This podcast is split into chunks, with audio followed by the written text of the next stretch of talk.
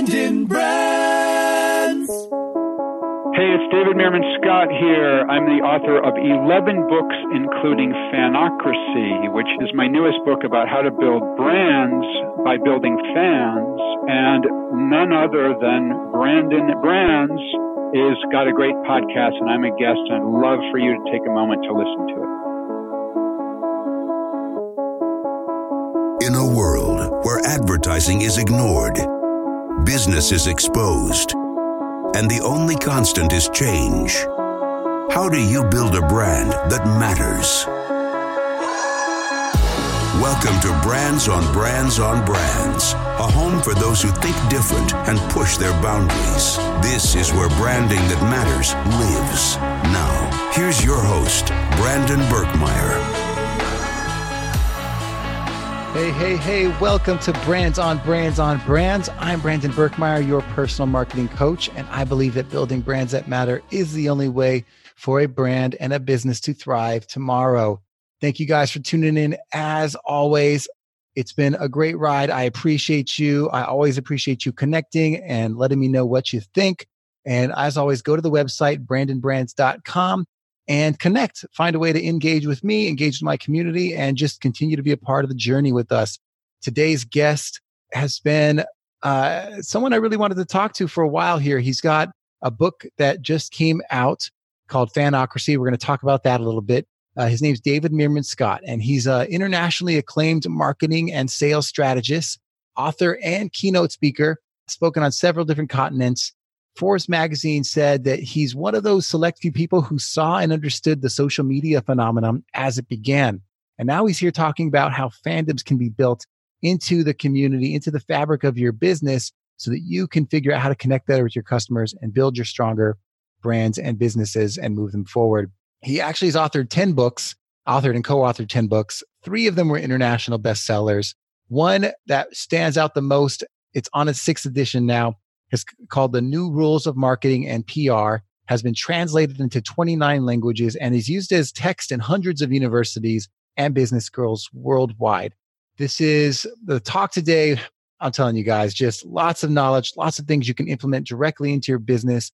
And no one's talking about this. No one's talking about how to take your customers, tap into the things that they're passionate about, and build that commonality, that that shared meaning, that shared experience, build their businesses around that as a way to better communicate. Today we talk about that. We answer lots of questions about the book, Fanocracy, and really get into why this is something that's important for your business. So I know you're going to love it as I do. Check it out and enjoy. Brandon Brands. All right, let's get going. Today, welcome to our guest on the show. Very excited to bring you David Meerman Scott. Thank you, thank you, thank you, thank you for coming on today. I really appreciate having you. Oh, it's really great to be here. I can't wait to talk with someone whose name is Brand. I know it's brand.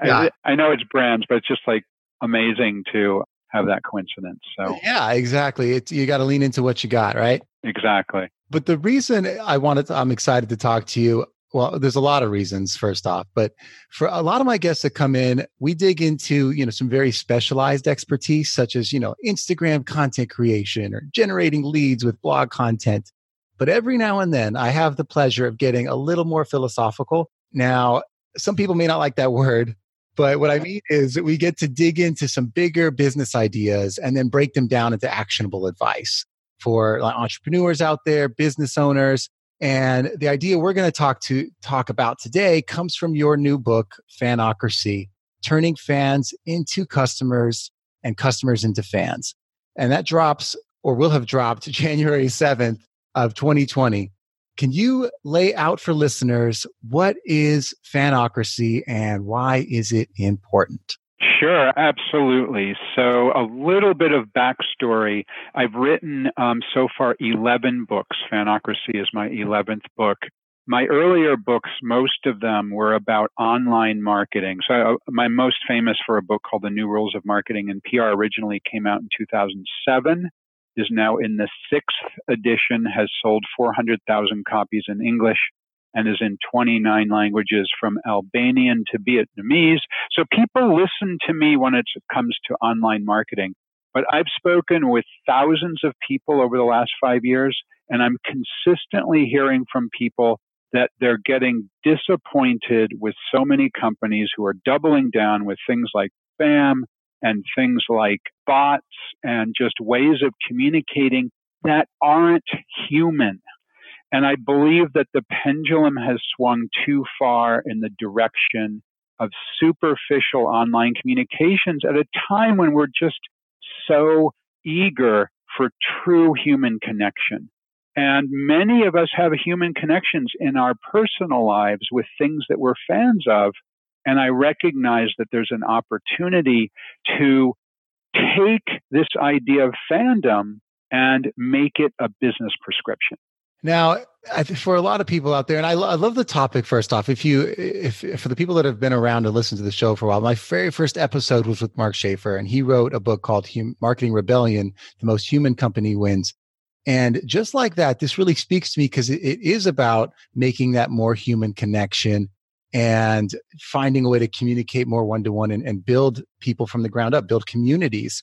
Why is that idea of fandom? Where did that come from? How did that idea come to you? And then and why now? Like, why did this topic like resonate with you? Right now, why now? Um, I've been spending five years studying this because I recognized five years ago that we're entering a new phase in marketing. And you know, because you've been doing marketing for a long time as well, like I have, you know, in, in the early days of marketing, it was broadcast, uh, one way, magazines, newspaper, radio, television, brands telling you what to think, and there really wasn't any two way. Uh, the web um, starting in 1995, that's my line in the sand because that's when Netscape went public. But from 1995 onwards, we had two way, real time communication, social networks, and so on. I believe we're entering a new phase. I believe we're entering a phase around humanity. And the idea of fandom as a way of approaching humanity came to me five years ago when I was driving with my daughter, um, Reiko, she's now actually my co-author on the book, but and she's 26 now, but she was 21 years old at the time. And I said, "What's up with the fact that I've been to 75 Grateful Dead concerts?" and she said, "That's not that's not so weird. What's up with the fact that I've just finished an 80,000 word alternative ending to the Harry Potter series where Draco Malfoy is a spy for the Order of the Phoenix, and I put it on a fan fiction site for free." And there's been thousands of people who've downloaded it and hundreds of people who've commented on it. And why do I get dressed up every year and go to Comic Con? What's up with that? And we realized that we are certainly not unique, that we have these obsessive fandoms. And I recognize, we both recognized that this idea of fandom is incredibly powerful. 75 Grateful Dead concerts, that's ridiculous. And so the idea of fandom became something that we decided to dig into to understand how brands can tap that. Well, I love the idea of uh, sharing a little bit behind the scenes too, especially if you're a personal brand or you're someone who represents your business and people getting to build connection of that. But I do want to tap into the, the, what you touched on here for a second. You wrote this book with your daughter. Not a lot of people can say that. And I, I want to know what that meant to you. I have a daughter myself, and just I, that seems like a dream to me. But I could also see how that could be challenging. So, like, what did it mean to you to be able to do this with her? Yeah, it was awesome in every single way. So we're obviously different in the two ways that you immediately recognize. We're we're different generation, and also she's a woman and I'm a man. So those are clearly different. Uh, we also have very different fandoms. So I mentioned some of mine, and I have the exact same idea of what fandom is and how important it is to our life, and the fact that some of our best friends are the people who share fandoms with us, but we share different fandoms. A couple of other things are she's mixed race, so she has that unique perspective on life. And then also, you know, I did a liberal arts degree at Kenyon College, and she did a neuroscience degree at Columbia and is now a fourth year medical school student. So she came at the idea of fandom from a neuroscience perspective. We actually interviewed neuroscientists about what goes on in the brain when you become fans of something. And that's just uh, one part of the book, but a, a very unique part of the book. So writing with my daughter, because on one hand, we had the same ideas of fandom, but on the other hand, we're utterly and totally different. You know, one millennial, one baby boomer, man, woman, you know, so on, worked out fabulously well. We tended to edit each other's work. We tended to share the interviews that we did. I mean, it really worked out brilliantly, and it and it brought us closer together. and that was an unexpected, massive benefit that you know, we were communicating literally every single day for five years on this, and still are every single day going forward on this book project. And it's brought us together really, really um, significantly. What I like too is you actually call out in the chapters, you know, this chapter by David, this chapter by Reiko.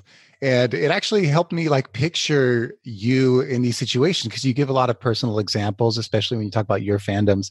And it yeah. helps me really connect. It helps me, you know, if maybe I'm not, you know, I like I'm kind of in the middle of the generations between you two. So, you know, yeah. maybe Grateful Dead, you know, is a little bit past my time, but like her getting it talking about the the Harry Potter connections and and some of that fandom was interesting. Like that, you know, so and I think a lot of us can pick from different places, but it was funny that you actually identified me, her, because it helps us understand the voice of the author. And and that was a big challenge, to be honest with you. We um, we made some false starts. We wrote a significant part of the book trying to iron out our personalities and write from one voice. And it just proved to be too much of a problem to do it that way. And we ended up reverting back to this idea of each of us sharing chapters. And I think from what we've heard from early readers of the book that that's worked out really well. So I'm glad I'm glad that we ended up doing that. And then as you say, you can relate to the things I talk about with my fandoms and, and the thing that things that Reiko talks about with her fandoms, it, because you're able to see who wrote what. And so I'm actually really happy we ended up doing it that way, but it did take a long time to get to the point where we agreed that that was the thing that made the most sense. Yeah, it's not something that you see a lot out there. I don't, I don't know a lot of books if they're like that. Of course, I don't read a ton of books, so there's maybe a, bunch like that. But that was great to see that for the first time. I do want there to get are, please. There are a lot of co-authored books, but very few do it this way, where they identify who wrote what chapter. Yeah, and I do want to get into what those chapters were about. There are, you know, nine steps that you guys identify in terms of how to create this idea of a fanocracy you know, I'm a huge fan of community building around your business. Two of the steps that in that approach that that I that stood out to me that I'd love to ask you about that you outlined were, you know, they seemed valuable and actionable, which is what I liked about them. The first was let go of your creations. And the second was break down barriers. Can you talk a little bit of what it means to let go of your creations first? And then we can get into the other one after. Absolutely. So we all have ways that we relate to the things that we're a fan of. And as fans, we feel ownership over the things that we're a fan of. And not just things like say the Grateful Dead or or other personal things that we're that we're interested in, but you know um, the way that we use mo- our mobile device or the car that we drive or kind of most anything. And we consumers don't want to be told how to engage with a brand. We want to engage in the way that we're comfortable engaging. So, what we identified and the prescription that we offer to all kinds of companies, big and small and tiny, is to let people share your fandom in their fandom in the way that they want. So, I'll give you an example. Adobe makes Photoshop software, and they are very particular about the way you're allowed to use the word Photoshop. You have to put R after it. Photoshop R software. You are not allowed to say something was photoshopped. You must say this document was manipulated using Adobe R Photoshop software. And it's kind of ridiculous because people who are fans of Adobe Photoshop software are, sorry, I forgot R, Adobe R Photoshop R software feel like they're being talked down to when they're told that you cannot communicate that way. And there's a whole lot of fan sites of, uh, about people who are really interested in digital art and they use Adobe products, including Photoshop, to create that art. And by saying to them, no, you can't talk this way, it absolutely limits the way that those people become fans, actively discouraging fandom. And so the opposite is that you need to just let people go with it. I'll give you an example of how you can just let people go with it. And that is let people use the language that they want to use, even if you believe it's wrong, or your public relations people, if you if you're a big bigger company, believe that it's wrong. Um, just let it go. Let people communicate in, in any way that they want. Yeah, I think there's also the idea of you can you if you go in with the idea that that's what's going to happen, you can set that up and give them the tools to let that potentially you can lead them down the road saying we want to hear your feedback. Maybe you love the garlic knots at this restaurant. You know like give them the tools that maybe they can promote that or take a funny picture of it or whatever the thing is. You, if you lead them down the road and encourage it you might actually create something or it creates its own thing. Maybe it's not the garlic knots. They're like no garlic knots. We actually love the spaghetti whatever.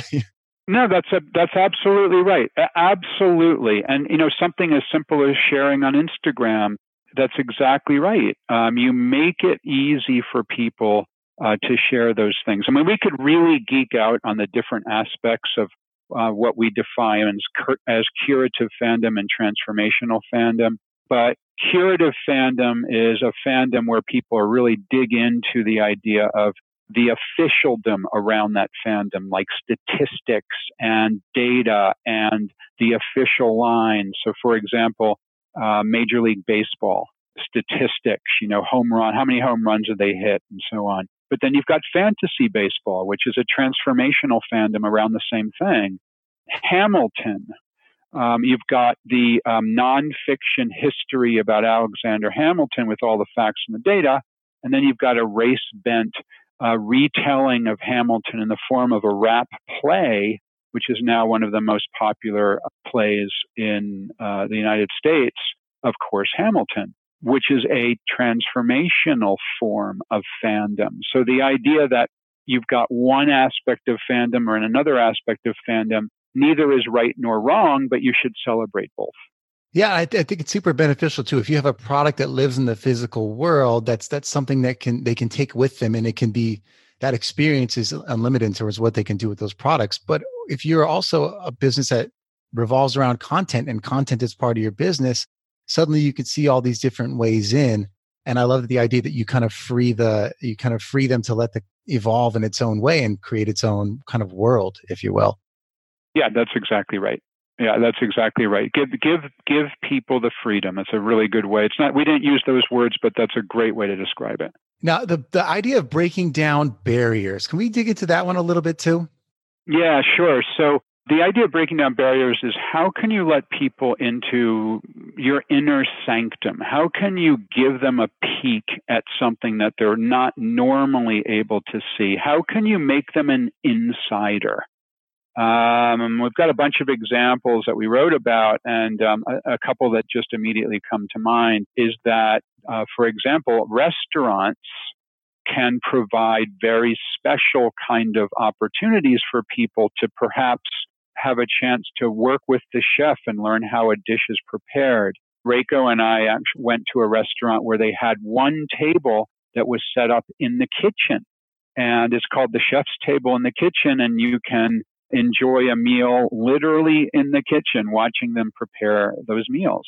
One of my favorite examples of this concept is grain surfboards. Um, there is a grain surfboard right there in the corner of my office. And Grain Surfboards is a wooden surfboard manufacturer. They're based in York, Maine. And you can buy a grain surfboard, uh, go into their showroom, pick one out, bring it home, or order one online, get it online.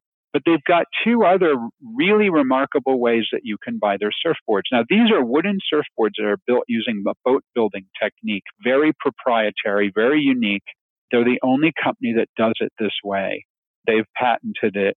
But they've opened up so much that they'll sell you a kit to make it.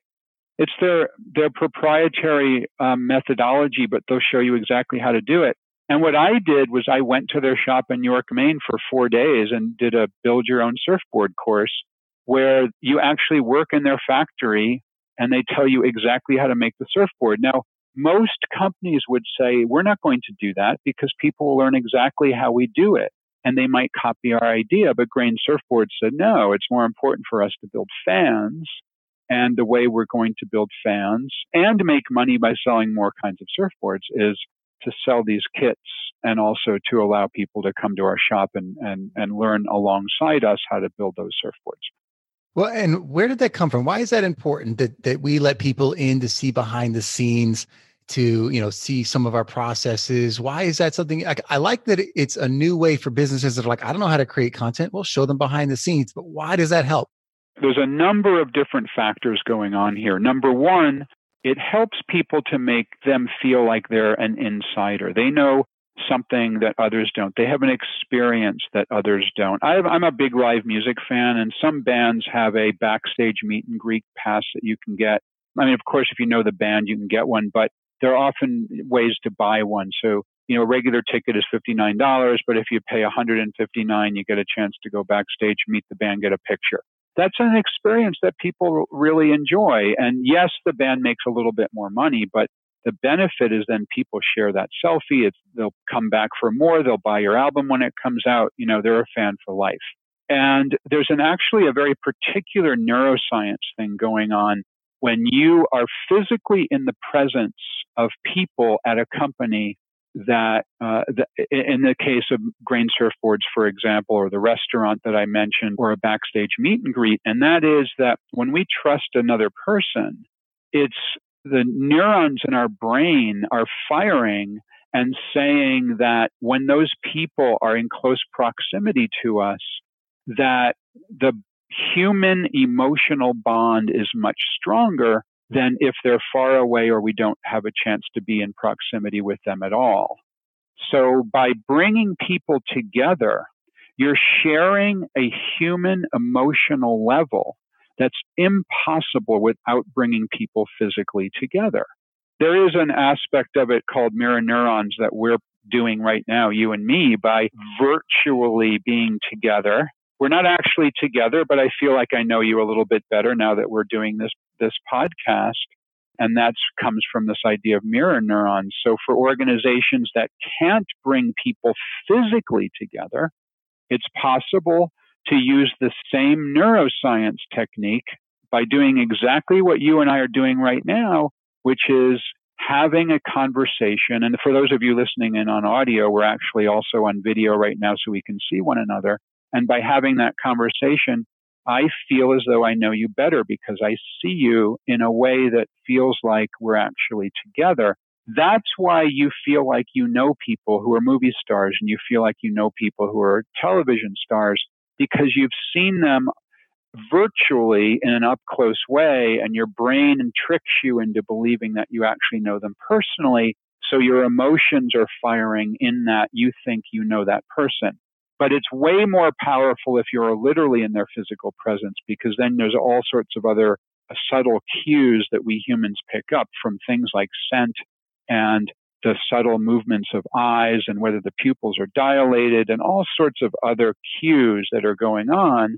And when we are able to experience that, we bond in a in a way that we can't help it. It's a natural human reaction that goes back um, many thousands of years.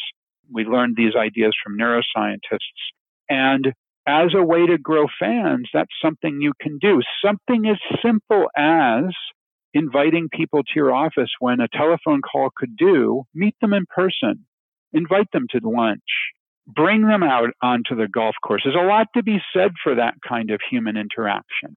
And I love the idea that it takes things from being strictly transactional to moving towards relationship. And you can't have a relationship right. if there's no interaction or engagement or or give and take. And I'll tell you guys, and he, he says, yeah, we can see each other, but also he gets to see the flubs, the nerves. Like you know, I started this podcast off saying his name wrong, and I, instead of David Meerman Scott, I said David Scott Meerman, which is you know, like the worst. You never mess up someone's name, right? But he gets to see that, and it, though it's a mistake, and you know, it's the worst, and it's like a little insulting. It's one of those things that, but it makes it real. Like we we are having a real in, interaction here, and that helps. And just that it's easy to say, you know what? I was very honored to have David on today. I it's there's only every now and then that I get to bring people in that are just rock stars that have been doing it for 10, 15 years that I've been reading coming up in marketing. But this is what makes it real. The the ins and outs of seeing each other and having a relationship. So I really that resonates with me. Thank you. Yeah, and I, I after I've literally spoken with a thousand people, more than a thousand people, on what they're a fan of, and I've spoken with hundreds of companies about how they build fans or don't in some cases. And I've come up with this concept that in many ways, the relationships we build with our customers are more important than the products and services that we sell to them. And so if you can understand that concept, um, this idea of building fans is a component of that, but uh, one that there's a true prescription for. Uh, that we wrote about in this book, Fanocracy, that you can build a very powerful organization, whether you're an independent contractor of some kind or a dentist or a doctor or a landscape architect or uh, um, someone who's building a software company or somebody who works at a really big brand. All of those um, work. We've interviewed people from all of those different types of organizations. So, what I'm thinking is okay, people start to hear this, they, they say, okay, I, I can kind of get on board with this, but I wonder what you know what's going to hold some companies back from taking these steps because i do think some of them are like that maybe that's not for me but what do you think is going to hold them back and how do they get through that uh, you know, it's what's hold what's what, what holds people back all the time. It's fear of the unknown. It's I'm too busy. It's how can I build that into my routine? I'm already got all these other things going on. But I like to have people look back and say, you know, back in 1995, when companies were starting to build websites, you know, probably many of your listeners are too young to remember that. I remember that period very well, but you know, there were I had a website really early, but there were a lot of companies that said, "No, we don't need to do that." A lot of people still say, I don't need a personal website. I believe everybody needs a personal website. I don't, I believe that you can't trust LinkedIn or Facebook or Twitter or Instagram with having your personal brand. I mean, they're all great. I use all of them, but my primary real estate for my personal brand is my own real estate, my own website, my own blog. DavidMeermanScott.com and some other places. But way back in 1995, people resisted the idea of building a website. Back in 2006, 2007, 2008, when the social networks were kicking in, whether it was LinkedIn or Facebook or whatever, people resisted that. And I think that there's resistance to the idea that now in 2019, going into 2020 and on to beyond, that we are entering an era where there's so much digital chaos that humanity is going to be the best prescription for success. People are resisting that idea, but they resist at their own detriment, I believe. Yeah, know. I would agree. I think at the end of the day, the customer wins, right? The market speaks for itself. And if the customers, when they wanted more transparency in their data, they they fought for that. When they wanted you to be more transactional on social media, they fought for that and they they fight with their dollars. they spend with the companies that are doing mm-hmm. these things. And they spend their attention with the companies that are doing these things. So I, I, I see the value in there, and I hope that motivates people to take those steps. One of my favorite chapters is by Reicho. Uh, sorry, and it's called "Build Identity to Become More Than the Product." I love it because you use the Air Jordan brand as an example of one of those brands that was more than the product. It was something we aspired to.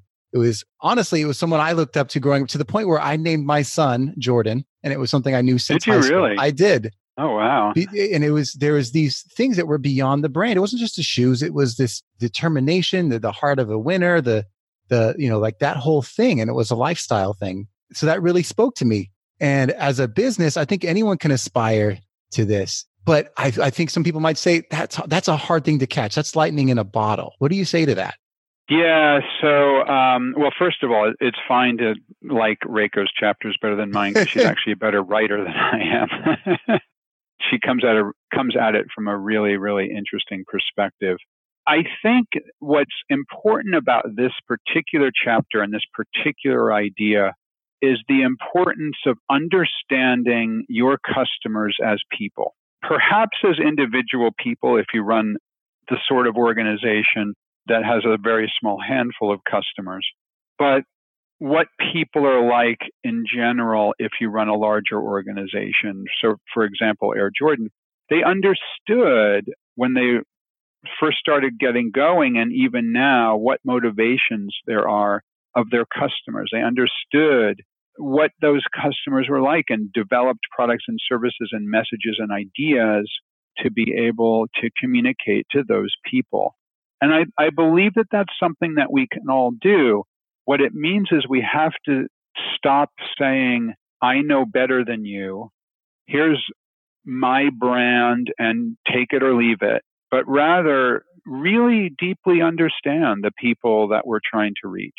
The chapter has a couple of wonderful examples of what Reiko calls narrative medicine. And she is a pioneer in this new form of medicine. She's finishing up her medical degree now, which looks at the whole person. So most medicine these days, they look at your symptoms, they provide some kind of identification of what's going on, and then give you a, a potential course of action, whether it's med- medicine or surgery or whatever it is. What Reiko espouses and is now practicing and literally teaches a course on at Boston University School of Medicine is the idea that you need to understand the whole person. You need to understand the entire individual. And of course, that's difficult in a 15 minute uh, appointment that most doctors have. But there are ways that you can, as a doctor, understand what's going on with a person. So, okay, here's their physical symptoms, but what else is going on? Oh, you're going through a divorce. That must be stressful. Tell me about that. Oh, you you weren't born in this country. You're in. You're from India, and um, you've got different cultural as, uh, ideas around health and and what you eat and so on. Tell me about that. Maybe that has something to do with your illness. There's all sorts of different aspects to that, and those ideas can then be translated to what the idea of narrative or understanding individual customers or uh, a combination of individual customers to come up with a customer profile can mean to be able to create a brand that can really resonate with people. And very few organizations take the time to do that, but it's an incredibly powerful thing to do. Yeah. What it makes me think is, you know, if I had to give like where to start, right? Like if I'm if I'm an entrepreneur, like, okay, I'm I'm into this idea man, this is this. I'll read the book. like what? But what what what are some simple steps so I could start moving the needle in the right direction? I think the simplest thing uh, is to really dig in deep into your own self and understand for yourself what you are passionate about. So tell me, Brandon, I'm going to, this we'll do this now together. What are your biggest passions? You told me you have a family. That's great. Outside of your family, what are what are the things that are so much fun for you that you spend time and or money on that you've got really good friends who do those same things you know what are one or two things that you're very passionate about What's funny is reading the book, I had to start thinking about that. I was like, man, I don't, I feel like I'm not one of those people that, that does this. I don't have these, these, but I, but then I dug into it. Right. And it brought me back to like basketball growing up. That was a huge one. I'm still a mad, a mad Laker fan and chasing that down. And that's the one thing I can talk a lot about, even though I'm not a sports person in general. I don't do stats and all that, but it's traveled with me, even though Michael Jordan wasn't a Laker. But it, so I started with that and then it's turned to i think like pop music has been a big part of my family's relationship. Like we've seen some taylor swift concerts and, and that whole thing. So like there are a few things that, that that that are easier to start with for sure. Music sports i think those are the ones we lean into first usually. Yeah. So in that case those are some of the things that you're really interested in.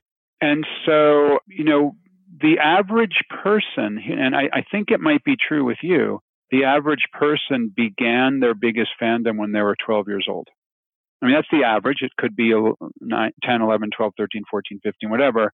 But around the age that you're reaching puberty, there's something that you just dug into that for many people, they're still a fan of whatever that thing is. For me, it was the Apollo lunar program, which we just went through a couple of months ago, the 50th anniversary, which was fantastic. And I'm such a geek about it. I wrote a book about the Apollo lunar program too, and I was a contributing producer to an American Experience three part miniseries called Chasing the Moon. So I'm really deep into Apollo. But my point in answering your question is this. As an entrepreneur, be thinking in your mind, what are those things that you're passionate about and why are you passionate about them?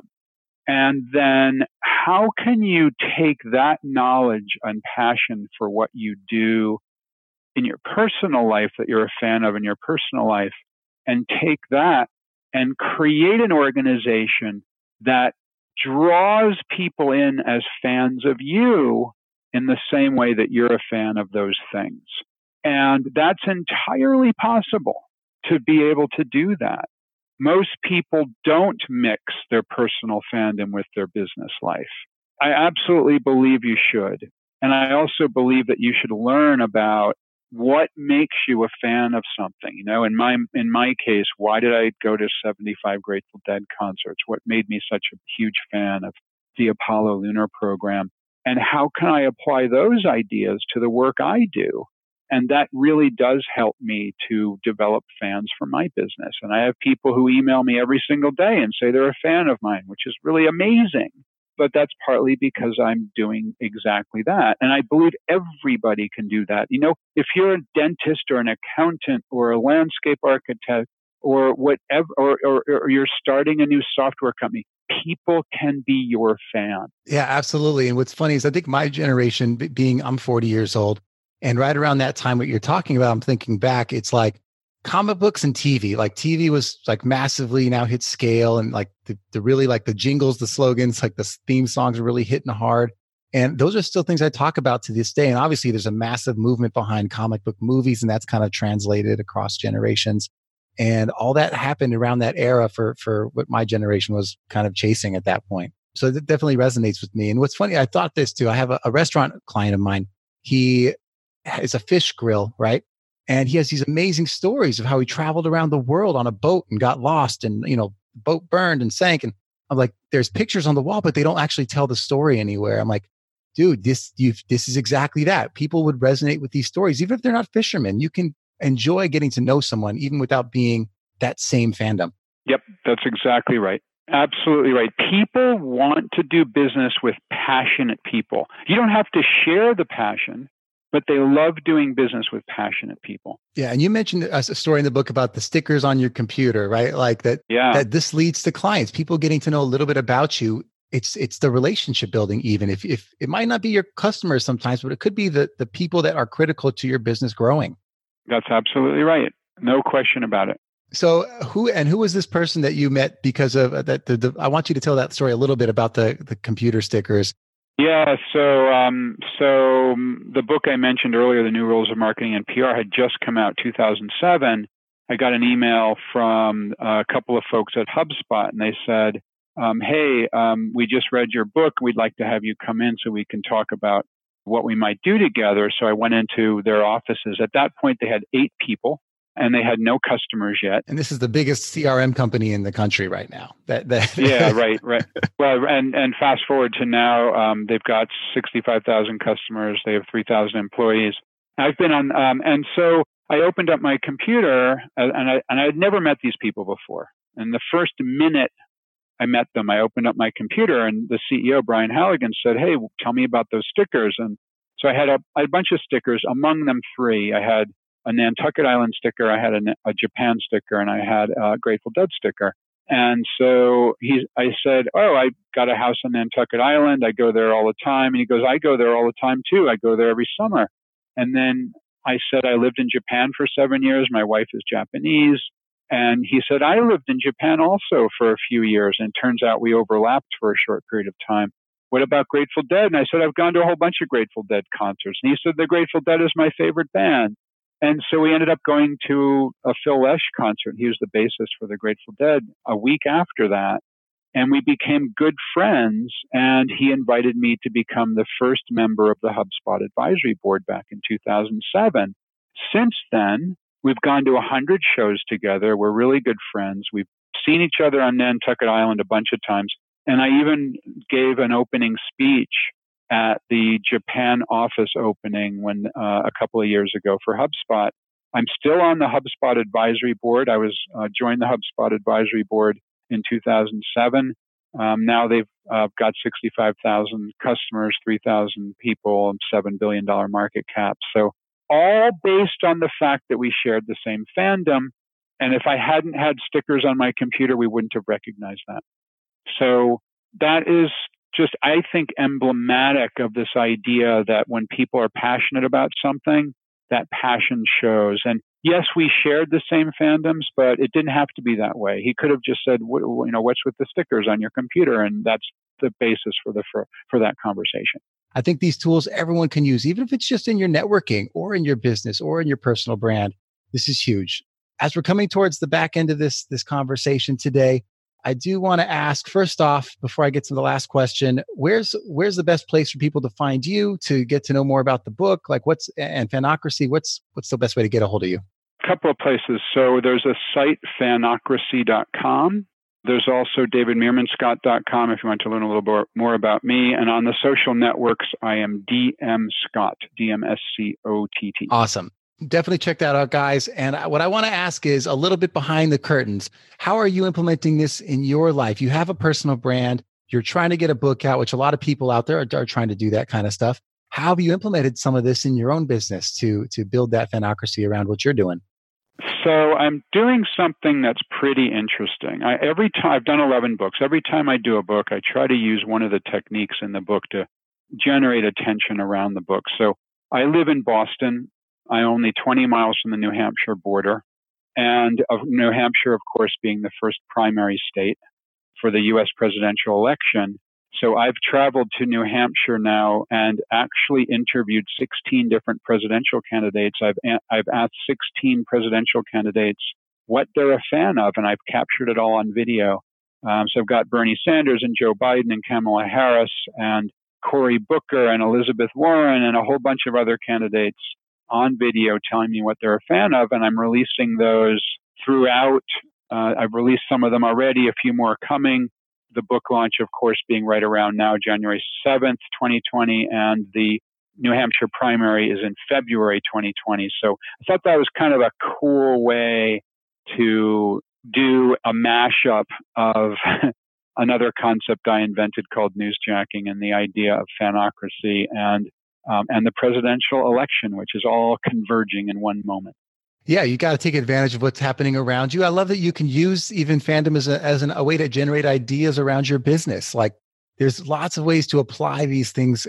And I think if you start to read book, you let it sink in. There's, if nothing else, you're going to find ways to better connect with your customers, way to come up with new ideas, and hopefully ways to move your business forward to, to build your brand a little bit better. Uh, anything you want? Any final parting thoughts you want to leave the audience with before we get going here? Uh, yeah, just simply that this is fun. You know, mar- this this form of marketing, this idea of marketing can can be a blast. It's not hard work. It's not drudgery. It's not figuring out what your email subject line is. It's great. And I really appreciate you having me on, Brandon. Oh, thank you so much. It's been an honor and a privilege to have you. Uh, appreciate it, and good luck with the with the book. I I'll be out there supporting you, and uh, to, Thank you. to the listeners out there. If you like it, get out there, purchase it, and let me know what you guys think. All right. Thank you. Talk to you guys soon. You've just taken your marketing knowledge to another level with this episode of Brands on Brands on Brands. But we have plenty more ways to not just help you build a business, but build a brand. Head over to brandonbrands.com for more resources, as well as access to our blogs, videos, and exclusive coaching sessions with your host. Be sure to visit brandonbrands.com.